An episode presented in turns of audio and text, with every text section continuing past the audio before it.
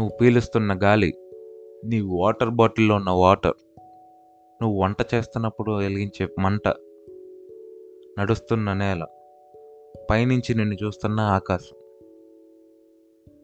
నీ బాత్రూమ్ చుట్టూ ఉండే వాల్స్ నీ రూమ్లో ఉన్న తలుపు మీ ఇంట్లో ఉన్న పెరట్లో ఉన్న ఒక మొక్క నువ్వు పడుకున్న మంచం నువ్వు వాడుతున్న మొబైల్ ఇవన్నీ మనల్ని ట్వంటీ ఫోర్ సెవెన్ చూస్తూనే ఉంటాయి.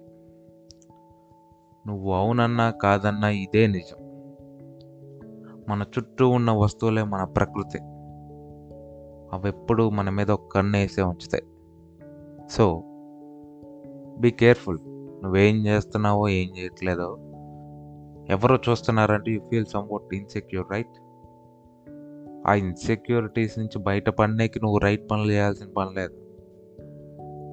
నువ్వు ఏదైతే అనుకుంటున్నావో అనుకున్నది గురి అనుకున్న దాని గురించి చేయలేకపోతున్నావు కాబట్టి దాని నుంచి బయటపడాలని అనుకోవాలి. That's the whole intention here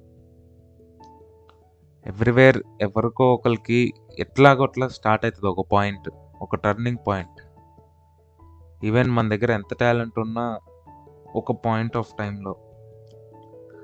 ఏమనిపిస్తుంది అంటే లక్ ఉండాలేమో అని అనిపిస్తుంది. But luck comes. కన్సిస్టెంట్ టాలెంట్ని ఎక్కడికక్కడ ఎగ్జిక్యూట్ చేస్తూ ఉండాలి. ఆటోమేటిక్గా chances for there for every one ప్రతి ఒక్కడికి ఒక రోజు వస్తుంది. ఆ రోజు వచ్చేదాకా నీ జీవితంలో ప్రతి నిమిషం వాల్యుబుల్ ఒక్కసారి ఆ రోజు వచ్చిన తర్వాత దాని తర్వాత నుంచి లైఫ్ వేరేలాగా ఉంటుంది. అదంతా డిఫరెంట్ సినారియో బట్ మనం అన్ మనం అందరం కూడా ఆ రోజు కోసమే ప్రయత్నిద్దాం. ఇప్పటి నుంచి. ఐఎమ్ సేయింగ్ దాట్ చూస్తోంది ప్రకృతి. ఆటోమేటిక్గా ఏదో ఒక రోజు తిరిగి ఇచ్చేస్తుంది. నువ్వేదైతే ఇచ్చావో ప్రకృతికి. ఆ రోజు తీసుకోవడానికి రెడీగా ఉండాలి మనం. మనం రెడీగా లేకపోయినా మన చుట్టూ ఉన్న ప్రకృతి ఫోర్స్ఫుల్గా మనం తీసుకునేలాగా చేస్తుంది. That's the power of nature నువ్వు వద్దన్నా కావాలన్నా సరే అది ఇవ్వాల్సిందే ఇస్తుంది. మన చేతుల్లో ఏముండదు అప్పుడు. జస్ట్ చూస్తూ ఉండిపోవడం తప్ప.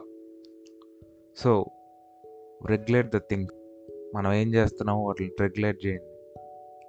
జస్ట్ చాలా ఒక కొంచెం కాన్సన్ట్రేట్ చేస్తే చాలు. మనం చేస్తున్న పనులు ఏది రైట్ ఏది రాంగ్ లేదంటే ఏది కరెక్ట్ వేలో చేస్తున్నాం ఏది రాంగ్ వేలో చేస్తున్నాం. చాలా సింపుల్ సో నేను చెప్పేది చెప్పేసాను ఆల్రెడీ సో నా హోల్ ఇంటెన్షన్ ఎపిసోడ్లో ఏంటంటే నేచర్ కెన్ వాచ్ చూస్తూ ఉంది కూడా. నీ చిన్నప్పటి నుంచి బహుశా నీకు ఒక ఇరవై ముప్పై ఏళ్ళ మధ్యలో ఉండొచ్చు నువ్వు. ఇన్ని సంవత్సరాలు ఏం చేసావు అనేది నీ చుట్టూ ఉన్న ప్రకృతి చూస్తుంది. ఏదో ఒక రోజు తిరిగి ఇచ్చేస్తుంది. అది మాత్రం పక్క. Ready for nature gift